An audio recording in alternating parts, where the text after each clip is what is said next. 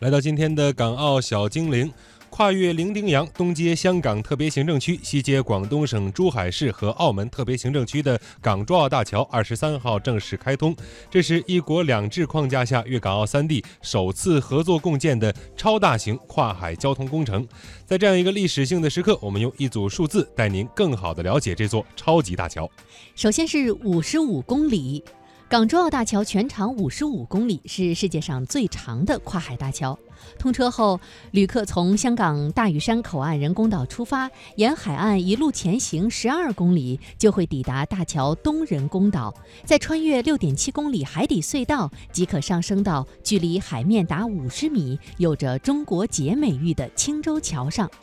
之后，在海面上御风而行二十二公里，经过美丽的海豚塔江海桥和风帆塔九州桥，抵达珠澳海滨。全桥跨海跨海段总长有四十二公里。接下来一百二十年，港珠澳大桥是中国交通建设史上技术最复杂、施工难度最大、工程规模最庞大的桥梁，设计使用年限首次采用一百二十年的标准。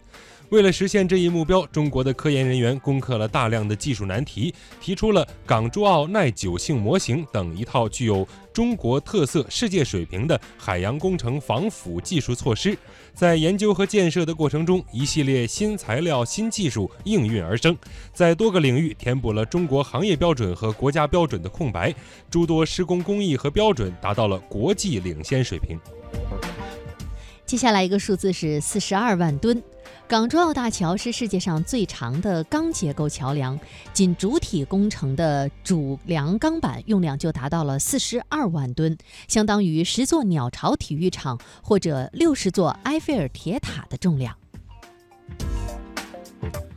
接下来五百人。二零一零年，港珠澳大桥跨海集群工程建设关键技术与示范正式列入了“十一五”国家科技支撑计划。二十一家企事业单位、八所高等院校组成了超过五百人的科研队伍，共完成项目创新工法三十一项、创新软件十三项、创新装备三十一项、创新产品三项，申请专利四百五十四项。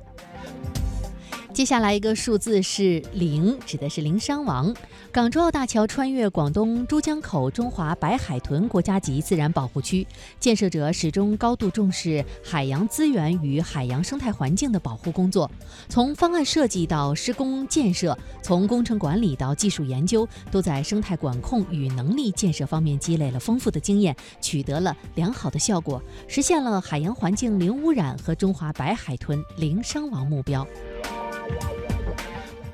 最后呢，是一百公里和八十公里。通车后的港珠澳大桥桥面限速是每小时一百公里，而在隧道的部分限速是每小时八十公里，并实行货车与小客车分道行驶。